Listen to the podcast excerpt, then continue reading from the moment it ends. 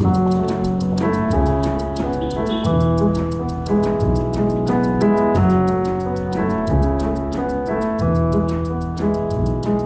to my podcast, Everyday Sublime, the podcast that explores the spectrum of human experience from shadow to light to unity, and specifically how the practices of yin yoga and meditation can help facilitate an integration of shadow and light to experience one's unified nature. I'm your host, Josh Summers, and I'm really glad you're here today. So, welcome back, everyone. Perceptive listeners in the audience will have noticed a slight amendment to the focus of the podcast here. From the very beginning, this podcast has been focused more or less on exploring the core themes relevant to the practice of yin yoga, namely the theme of the body vis a vis the bones and fascia, uh, the, the theme of the energy body vis a vis the lens of traditional Chinese medicine, and the layer of the mental body vis a vis the practice of meditation.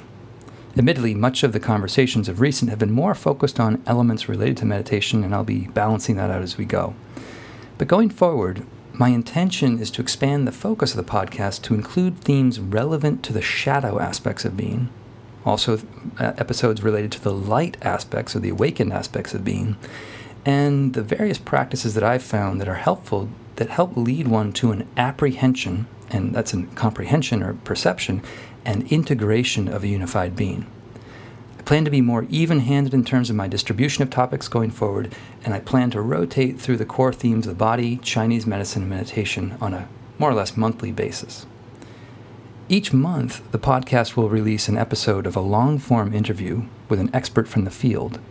And then, roughly two weeks later, I'll be releasing a solo cast where I reflect on some practical applications of my guest's work to the practice of yin yoga or meditation.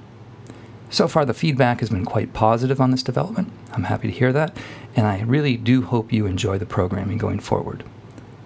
In today's episode, I interviewed Dr. Richard Schwartz, the founder of Internal Family Systems. Internal Family Systems, or IFS, is a model of psychotherapy that understands our inner world as being made up of many subpersonalities or subparts. Ideally, one's core self, that is the self in the middle of all these parts, the core self is able to conduct all these various parts, much like a conductor would conduct a symphony, so that the self, in a way, is harmonized and in tune with itself. However, more often than not, our inner parts can get into conflict with themselves, which tends to lead to conflicts in our lives. The IFS approach is a very straightforward way of compassionately engaging in dialogue with these parts to help them unburden unhelpful roles and encouraging them to work more collaboratively with all aspects of one's being. I was first introduced to the practices of internal family systems by my own therapist, Jack Engler, about 15 plus years ago, and I've found the tools of IFS particularly helpful whenever I've gone on intensive silent meditation retreats, anywhere from a week to sometimes longer. And over the ensuing years, I've seen many forms of spirituality begin to integrate the insights and tools of IFS into their own models of practice. So it's with great pleasure that I now bring you the founder of this model of psychotherapy. We discuss how Dr. Schwartz developed the IFS model, and we also look into what exactly our inner parts are. And Dr. Schwartz takes me through a role play session of helping me work with a particular part that often feels worthless and hopeless. We talk about how we also talk about how IFS might integrate within a broader spiritual path. So how you could take IFS ideas into your meditation or your yoga practice. And we also look, I scratch the surface of looking at how Jung's conception of the shadow is treated and held or worked with in the IFS model. Personally, I got a ton out of listening to this interview, and I hope you find the same benefit for yourself. So thank you for your attention today. And I now, without further ado, bring you Dr. Richard Schwartz.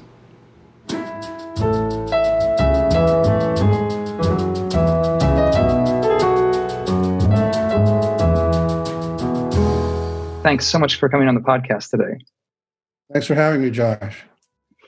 Um, so it's a real pleasure to have you here. Um, this as a way of introducing this conversation. I um, I first came across your work roughly about 15 years ago when I had come back from a period of intensive meditation practice in Burma. I'd been on a silent retreat for about two months.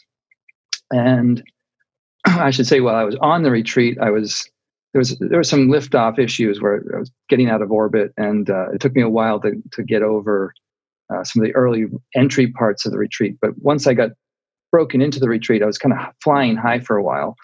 But when I got off the retreat and returned home to the United States, um, I, the way I describe it is like it was like sort of doing a face plant on pavement on tarmac, moving at 100 miles an hour. I, I virtually psychologically fell apart.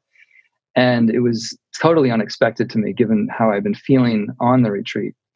And in kind of a moment of intense panic, uh, literally a panic attack, I picked up a, a number of a therapist that had been had come recommended to me named Jack Engler, and I was able to get into uh, some sessions with Jack. And after a year or so, he started talking to me about or encouraging me to have conversations with my parts. And mm-hmm. and from there, it became clear that he had been uh, recently influenced by your work with a model of psychotherapy called internal family systems. Mm-hmm. And in sort of watching how trends have developed over the last decade plus, it seems like I don't have actual data on this, but it seems like IFS or internal family systems, this model you've developed, it may be probably the most rapidly growing, expanding, and popularized form of psychotherapy today. And and small evidence of that is many of my friends who have gotten into therapy recently are singing the praises of IFS and saying, "Oh, it's so helpful. It's healing me in so many ways." And you know about it? I said, "Yeah, I was talking about that ten years ago, but great you found it." Um, so it's a real honor, a personal honor to have you here with us today. And I think what I to start out the conversation, um, given that you developed a new model of psychotherapy, um, I sort of I presume that anyone that develops a new model of something is is is finding inadequacies or, or deficiencies in previous pre-existing models. And as a way of introducing your model, I'd like to sort of hear from you. What what did you see the limitations of some of the other models that maybe you got trained in, and then how does mm-hmm. your system start to rectify or mitigate uh, those deficiencies? Yeah, so that's a big question, but um, I started out uh, back in college working on psych unit for adolescents in Illinois, and I could see the limitations of the psychoanalytic model that the psychiatrists were using there. In that, I was just an aide, and I would be hanging around on the in the day room when the kids' families would visit, and I would see these families beating up the kids verbally, and then I would hear from the kids about their sessions, which wouldn't include anything about the families. Mm. And I said, something's wrong with this picture.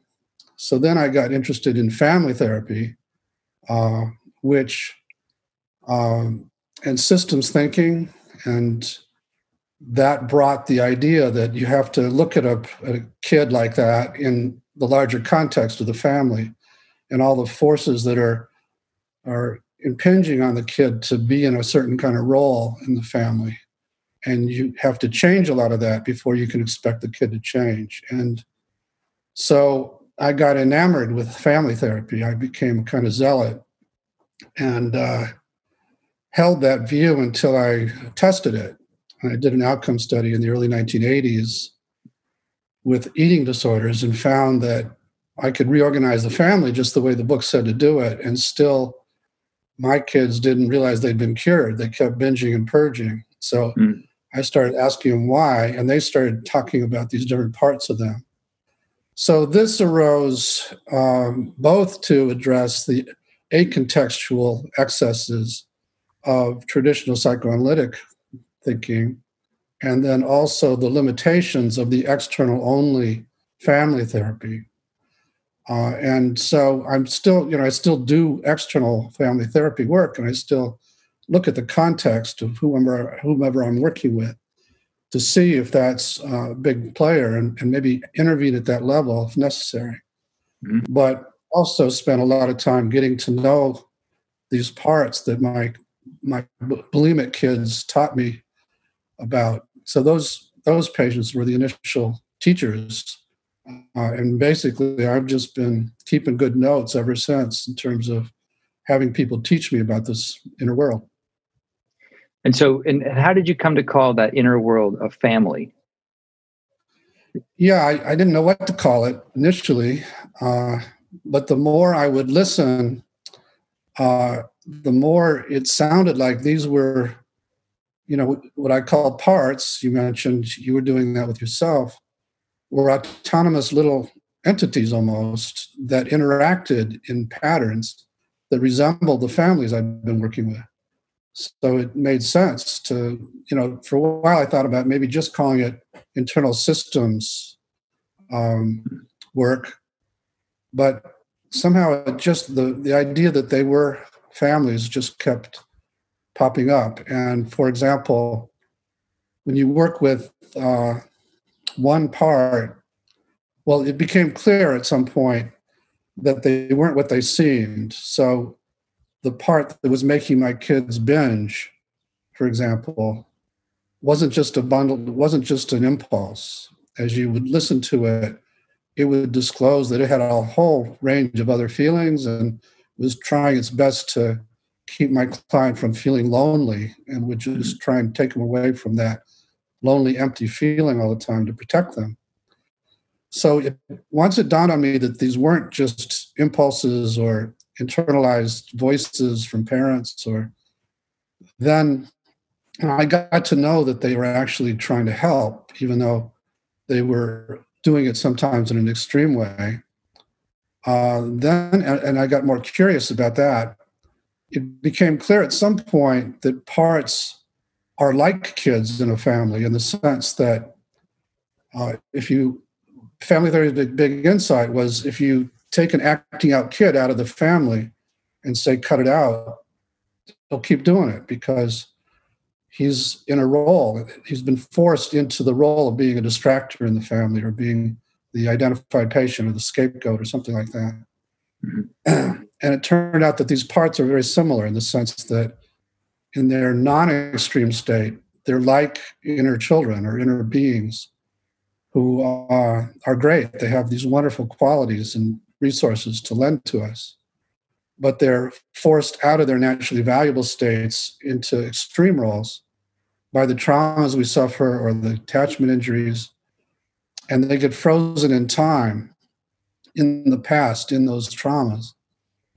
And they carry thereafter these, what I call burdens, these extreme beliefs and emotions that came into them from the trauma that then drive the way they operate like a virus. Mm-hmm. And so as that became clearer, the connection between an inner family and an outer family made more sense too. These were like kids in a family, uh, stuck in roles they didn't like a lot of the time. And when you refer to these parts that get sort of stuck into roles as a response to traumatic events or circumstances, um, I know you have a kind of a subclassification of different types of parts and mm-hmm. of, of the internal ecosystem or internal family. Are all of those parts sort of, or all those categories of parts, are they all kind of fixated in the specific roles, or is it just a certain set subcategory that that tends to get fixated and stuck? Yeah, well, it varies a lot, but um, and again, I want to emphasize that the categories of manager, firefighter, and exile don't refer to the actual parts themselves, but only the roles they're forced into. Say like a little more about that because, yeah, because I, I, I'm, I'm sure most listeners aren't familiar when you say what a firefighter or a manager or yeah. an exile is. Yeah. So as I was listening, uh, I'm a systems guy. I'm looking for patterns, and and uh, the the big distinction that, that leaped out initially was between parts of us that are very vulnerable and sensitive, inner children like, and get hurt the most, in a sense, by whatever trauma we experienced. And then after they're hurt, they, they become, well, they start out as these delightful, creative, playful inner children often. Then after they're hurt, they or feel like bundles of pain or, or shame or terror because they carry those burdens from the trauma. Mm-hmm. And then we don't want anything to do with them. So we tend to lock them away in inner basements or abysses or caves or cysts. And so we call those the exiles. And so for exiles, it's insult to injury. The injury was the trauma, and then the insult is we abandon them. We lock. We try and get away from them. And then when you get a bunch of exiles, you have to have a lot of parts who are forced into roles to protect you. Because if an exile gets triggered by the outside world, it'll blast out of con- containment and overwhelm you with all those feelings. And so we then have a bunch of parts whose job it is to manage our lives so that we never get triggered, so that we, we are uh, never let anybody get too close, or we never look bad. We always look good, so we don't get rejected, or we achieve a lot, so we get accolades. All in the effort to keep the exiles contained and not triggered. So these we call managers because they're trying to manage the outside life, they're trying to manage your body, they're trying to manage most everything about your life so you don't get hurt. In other systems that'd be called the defenses. Right. So, can you can you give it a, a, very concrete example of an exiled part and how that exiled part would feel? Like what kind of situation might flood that exiled part or flood the self with that with that energy of, of shame or overwhelm?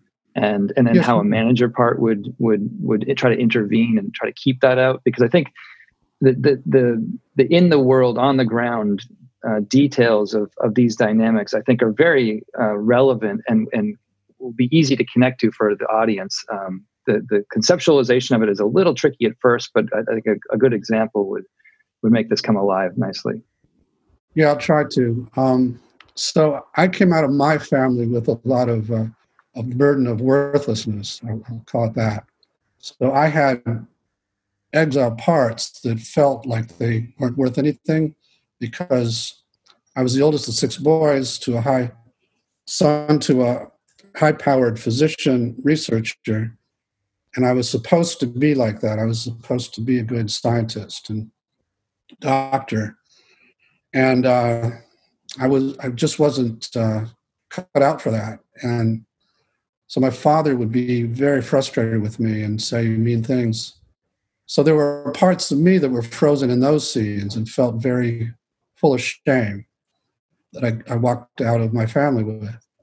Mm-hmm. And then after getting married, and uh, and then those parts would drive what I call firefighter parts, which uh, is another class of protector that would either one of them was the part of the reason that IFS exists because to prove I wasn't worthless, I had to work like crazy and and show my father that I had some value.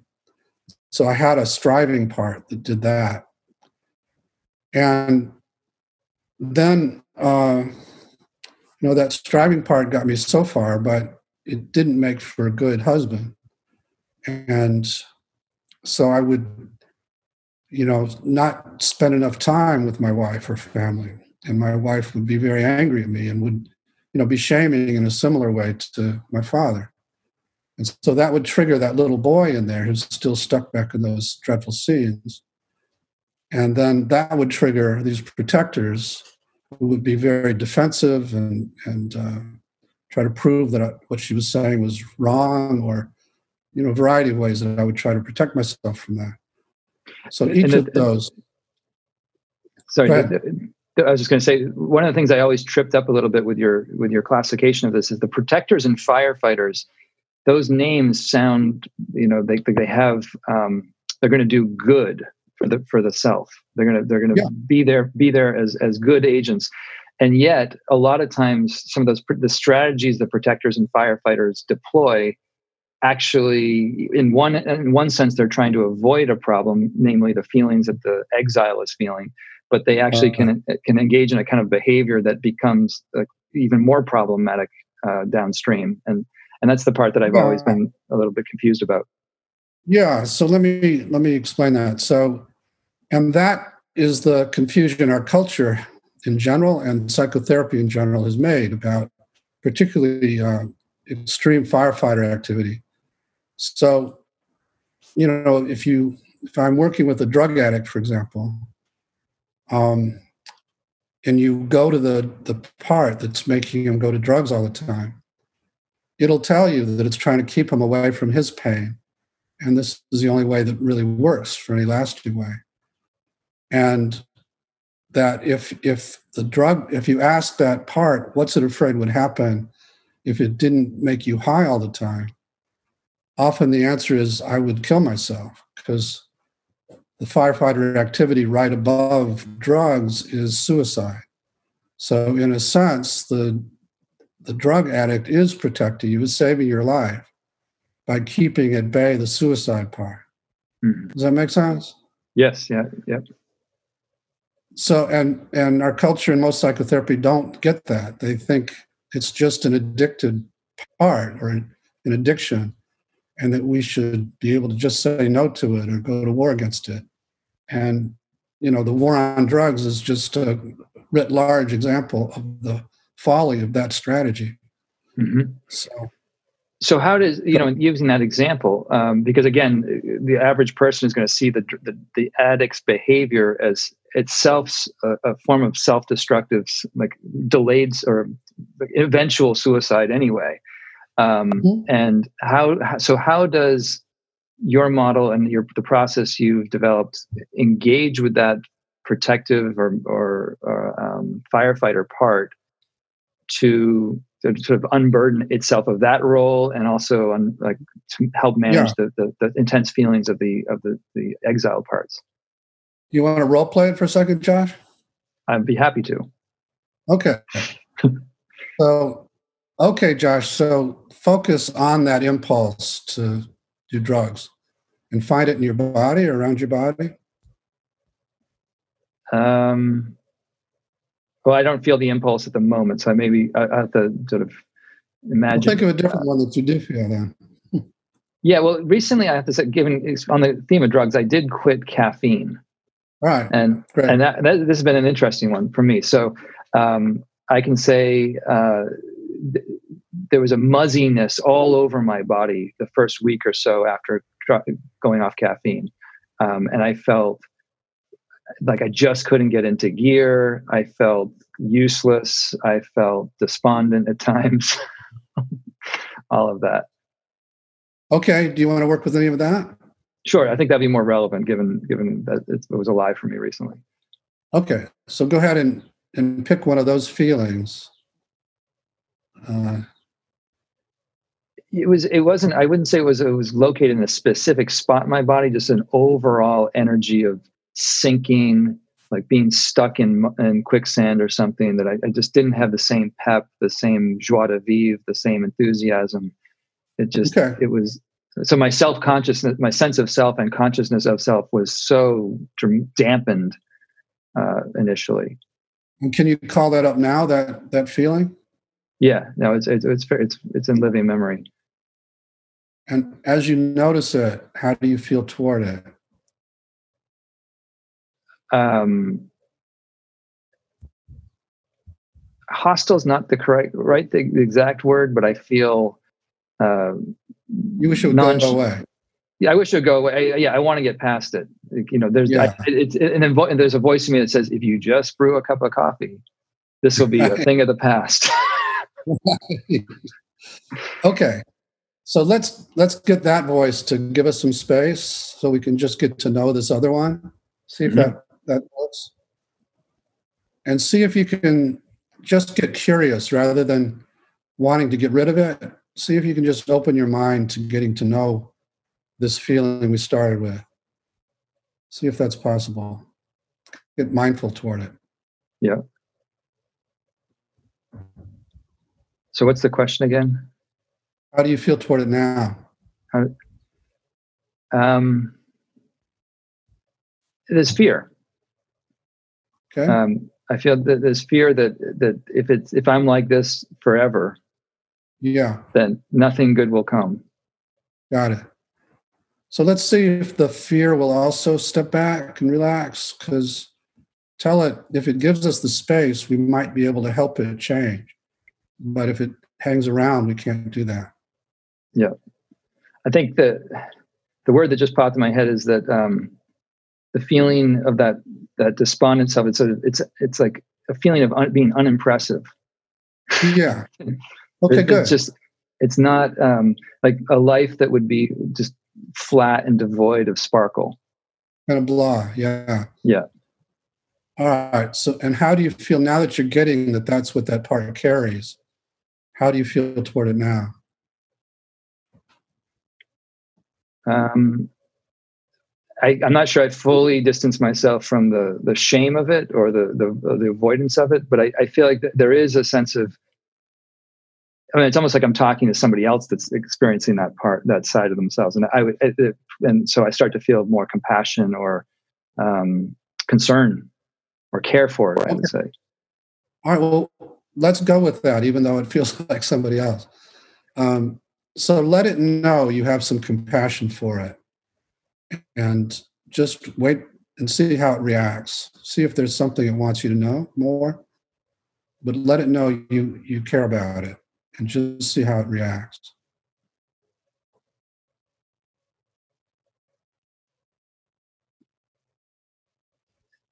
This will be this is an odd thing to admit, but it, it almost sort of has a whimpering sound to it. Yeah, yeah, yeah. You know it's it's sort of it's it's not quite sobbing but it's there's a there's a there's a moistness to the the feeling of the the, the eyes and there's a sadness around it. Okay. And can you tell how close you are to it in there in terms of feet away now now that i connect with that energy i feel it definitely more in my sort of solar plexus and and mm-hmm. gut all right so and now you have more compassion am i right yeah. Yeah. So let it know that you you're sorry. You see that it carries some sadness and you're sorry and, and you want to know more. Just stay open to it.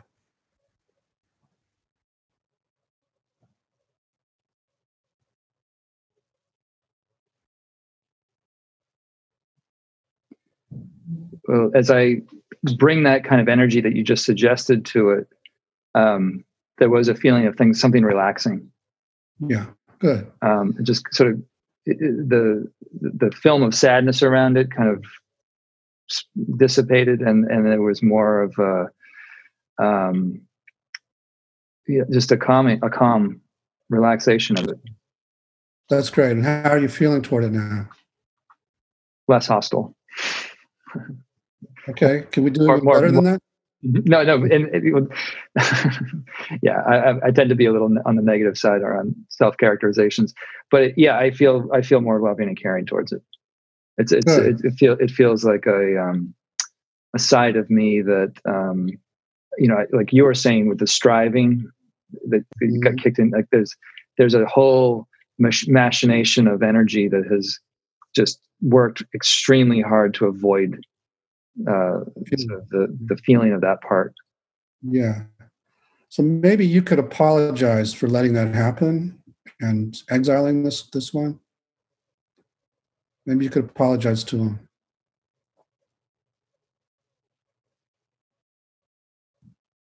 And that part, um, the sort of I don't know what the right word is, but it, it's sort of a, a, a humility to it. It's sort of it almost feels like it's saying you don't need to apologize or appreciate okay. that, but it's not a big deal, or it's sort of okay. Well, he probably doesn't totally mean that, but yeah, yeah. Um, but let him know you're going to do better. You're going to try and and not keep locking him away, and you're going to try and spend more time with him. Now that you see who he really is. And what would that, uh, from your side, what would that look like? Spending more time with a exile yeah, part. It look like um, a meditation. You know, you meditate, right? Yes, and that's so what I want to get into. It's like, so, like, how do, how does this integrate with a meditative process? Yeah, so that's that's how. So, you know, you would. uh Well, before let's just finish up with him for a second. Sure, sure. So just um, let him know this is your first real visit with him. You just started to get to know him and you want to you want to spend more time with him and just see how he reacts now.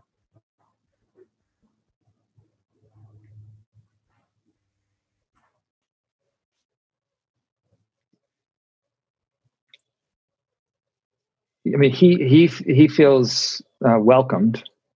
that part Good. feels feels welcomed and and um, there's almost a wariness about being reintegrated or coming back in. It's, it's like it, it, it's like he's been exiled for so long that okay he said, "You really want me back? Are you are these other parts going to be willing to take me in?" He's got a point. You know, there was a lot of fear of him and a lot of dislike of him. Mm-hmm. So tell him you're going to have to work with that so that he can feel welcome.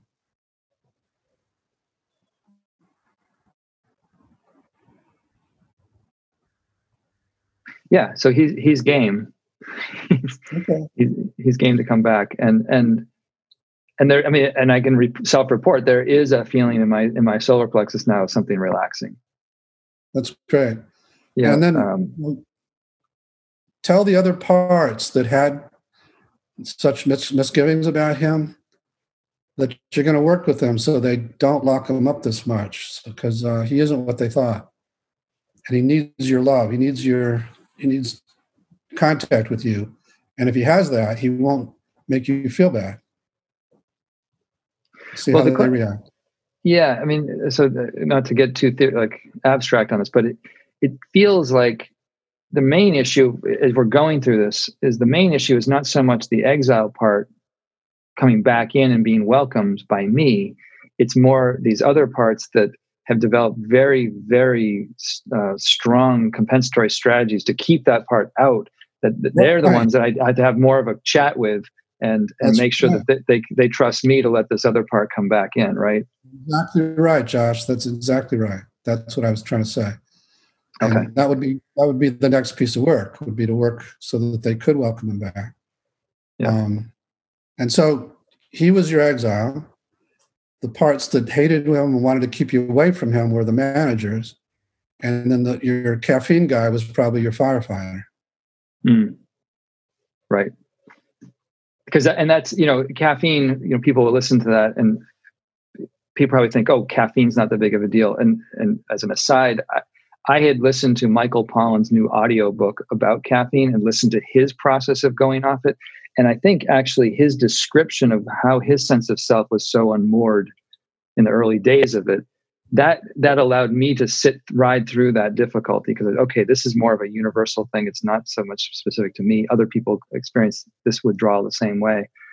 Um, and I but with with caffeine in particular, you know, that doesn't sound like a very, you know, it's not a destructive in, in the conventional sense of destructive habit usually, but when someone say is addicted to something like alcohol or heroin or these more harder drugs, um, the firefighter energy or the firefighter part that engages in those behaviors is putting out the fire of that feeling of the exile, right? but it's still that's right. like that's where the firefighter is like smashing down walls in a way to put to save the dog or save save something exactly. in the house right. but there's all this destruction that comes from that behavior right that's right exactly right but firefighters they think you're going to die if they let you continue to feel this so they they think very little about the you know the collateral damage to your body or to your relationships they just want to get you out of that state mm-hmm. so that's why they get such a bad name but yeah. they're really just trying to protect you. Yeah. So I appreciate you walking, taking me through that exercise. I just want to double check time. Good. Um, we're okay.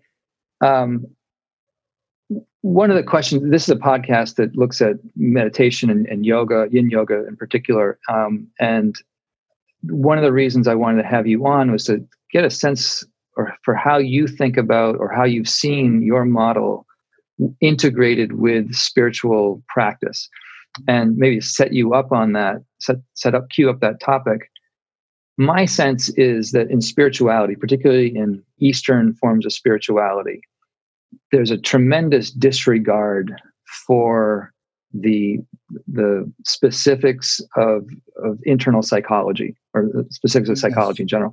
You know so to come back to my time in burma if i went to my burmese teacher and said you know i'm having i'm flooded for hour after hour with intense shame and self-loathing and suicidal ideation you know he would just say did you notice yeah. meditate more. Did you, you know, this is a noting technique. Just note it. Did you note, you know, self-loathing, self-loathing, self-loathing, and that's really their their their their whole scope is just focusing exclusively on the process of experience, not getting into yeah. the content and the meaning of it all.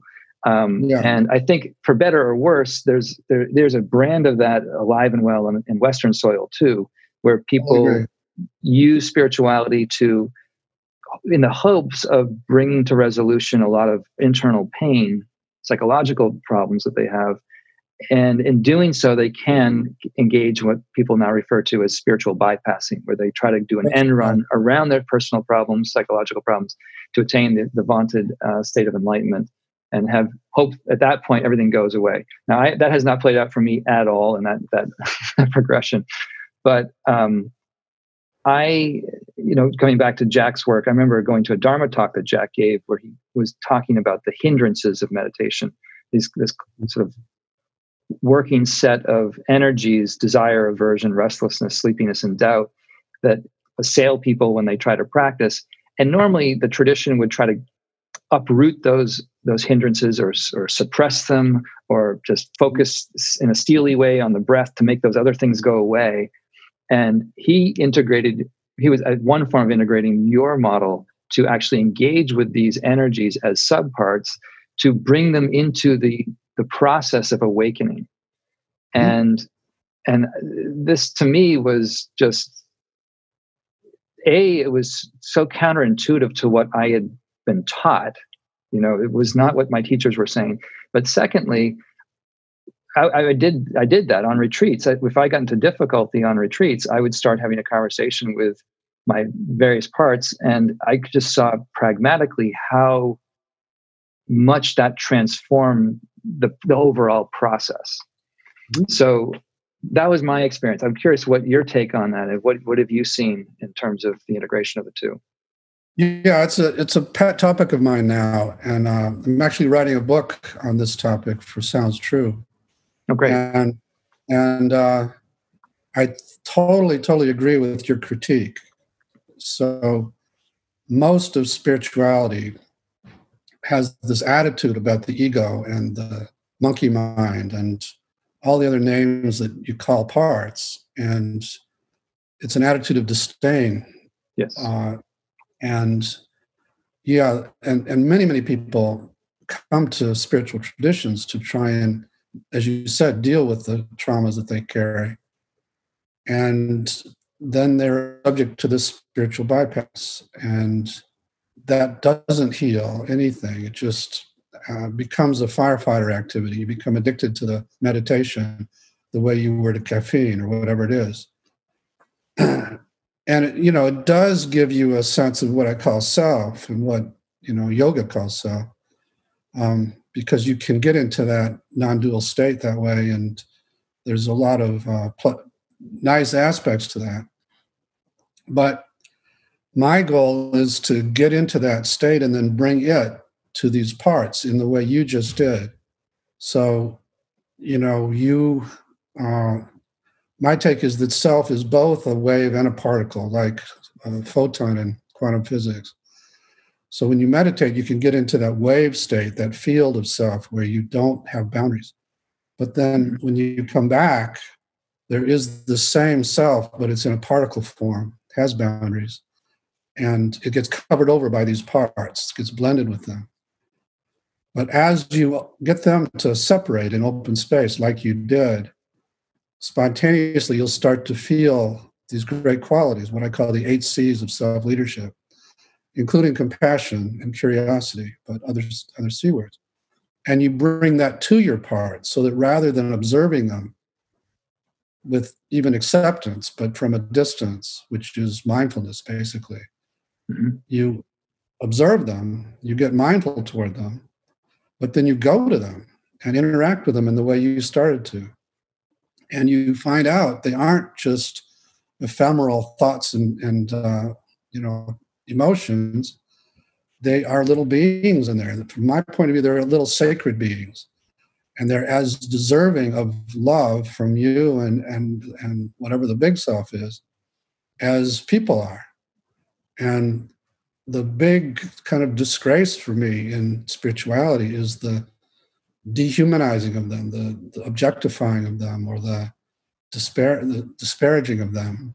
And yeah, the disparaging, the degradation. I mean, you talked about the monkey mind. There's so many ways that people in the spiritual scene will say they'll they'll they'll use the experience of thinking as evidence that their practice has faltered.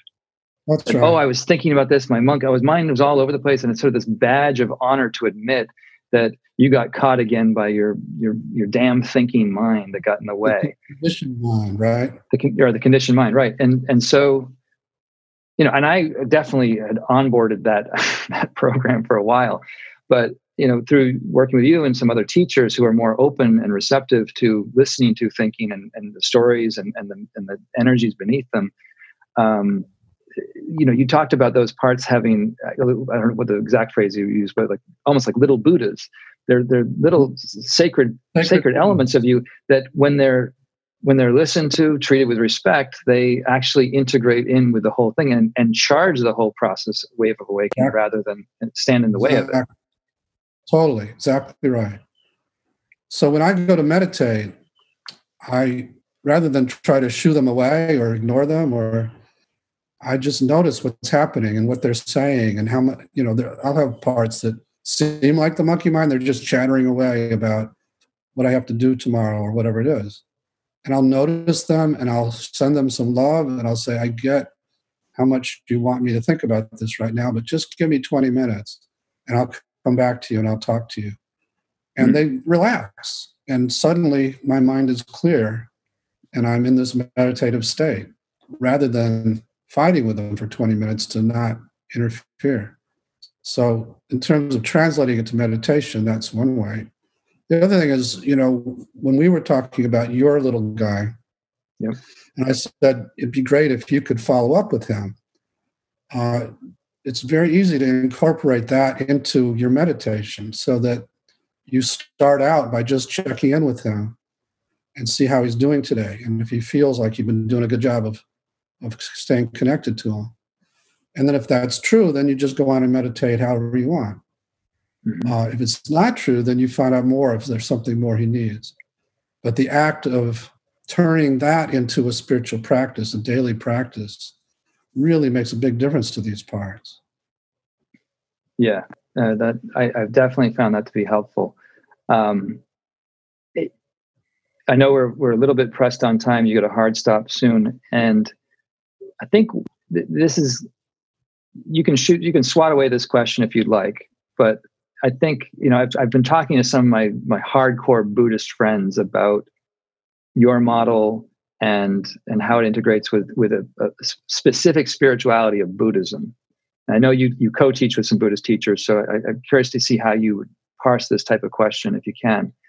But your model essentially sees all the parts like different players of an orchestra, if I get that right, mm-hmm. and that the core self is more the conductor. And the whole idea is that the, the conductor can can get the whole symphony to play in unison or play in harmony with itself. So there's not this sort of warring factions going back and forth or balkanized dis- dis- disputes within the, the players. Which then begs the question about the nature of that core self. Mm-hmm. And and and this is where the you know the buddhist lens comes in and says well the buddhist folks will say there is no core self that right. every everything literally is just nothing but changing impermanent phenomena arising and ceasing and so kind of one of the fears that some of the hardcore buddhists might have around this model is that you are reifying a sense of self that it really isn't there and that and the reification of it would further perpetuate a belief in it that that then turns into a kind of suffering in its own right. I I have had that argument with many different Buddhist leaders, and um, so you're um, practiced. You're practiced for it then. Practiced, yeah. I mean, your your friend Jack Engler wrote a great great chapter on no self versus the self of IFS, and basically concluded that what not some of these guys you're talking about the hardcore, but what many, many Buddhists call no self really means no parts. So it's it's the emptiness that's so full that you achieve when your parts are all relaxed and open a lot of space. And that fits for me totally because that's what, you know, that's who's left. So un- unpack that. Yeah, unpack yeah. that a little bit. When like the no self is the empty space of no parts. Yeah, it's like no ego, no, no uh, monkey mind. It's when they all open space.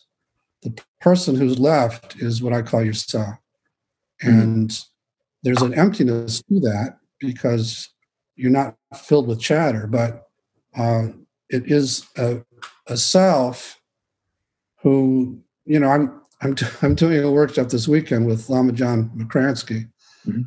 Who's a local um, Buddhist, Tibetan Buddhist leader. And this is part of the topic, but uh, that could be compared to Buddha nature, which you know a lot of traditions do recognize, or pure awareness, or some version of that. Yep. Um, and the idea that there is no, you know, solid self, but everything is just a series of these little experiences, um, doesn't bear out. It just doesn't bear out with what people experience. So for me, they're reifying that idea.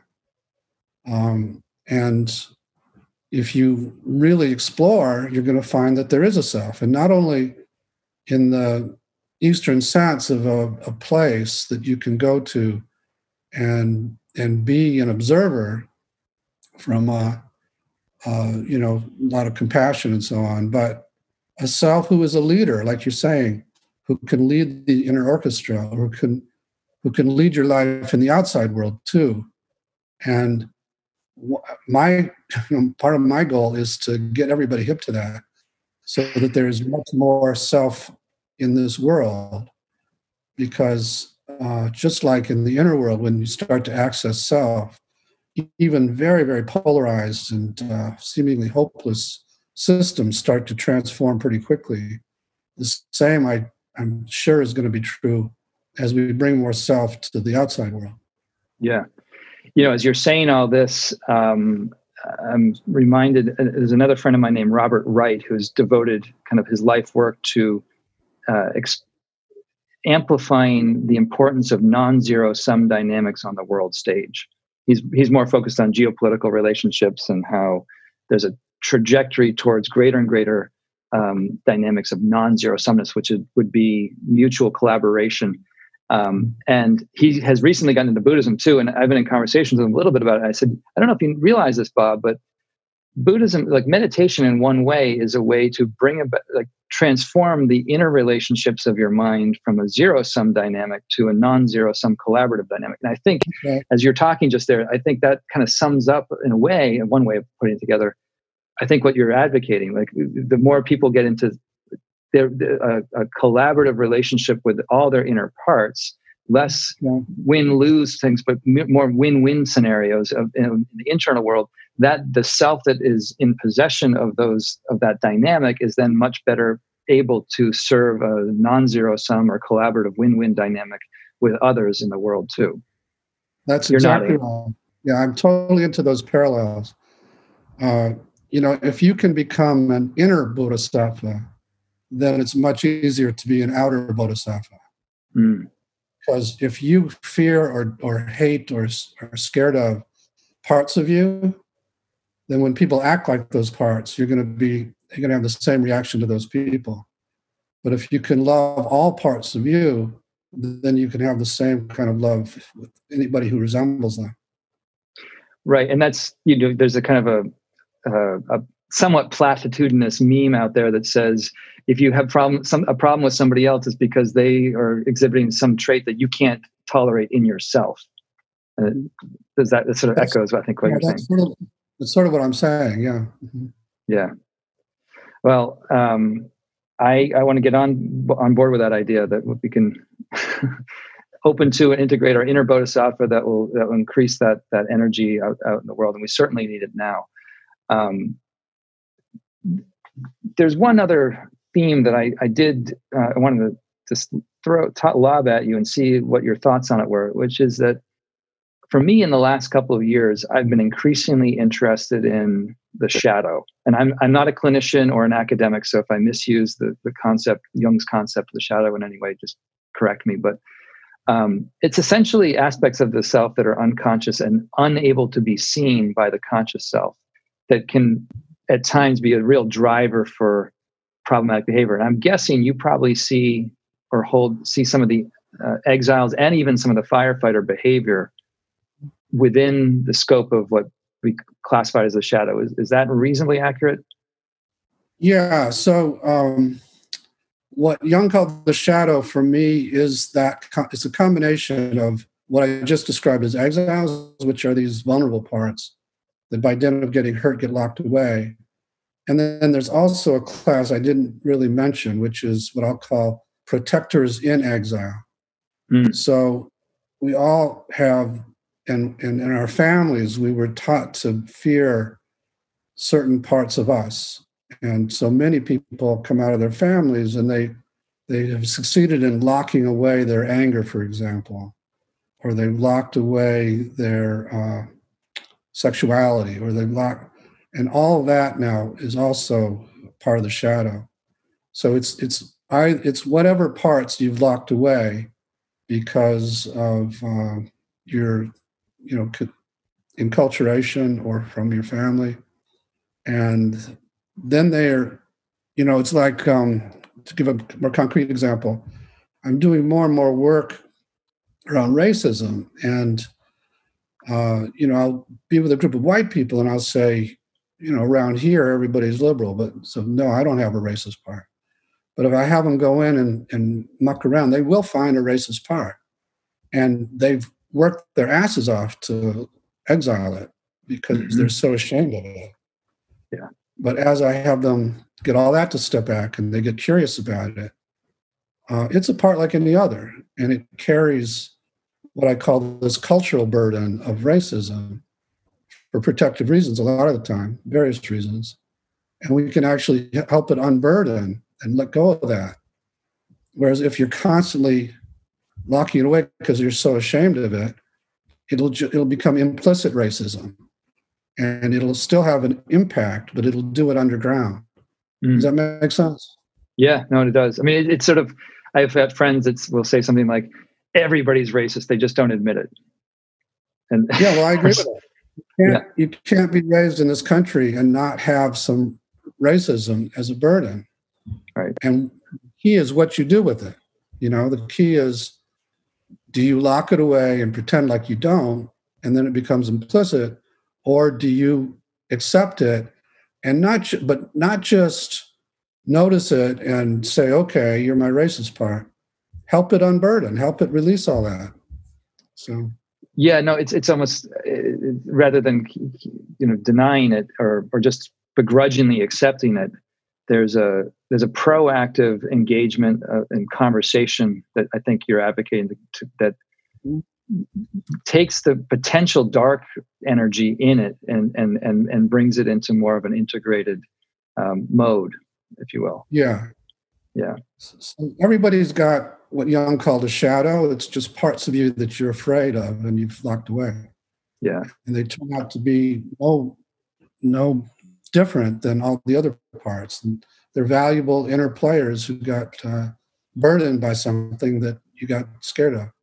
Yeah, yeah, right. Great. Um, I want to be mindful of your time. I know we're coming close to the end of our hour, I, but I just want to thank you so much for all your years of work and for taking the time to talk with me today. I hope this conversation, and mini session, is illuminative for people in the audience and um, that hopefully more people will be exposed to the, the good work you're doing. Thank you, Josh. I really enjoyed it myself. You, you, uh, it was a good conversation. You asked good questions.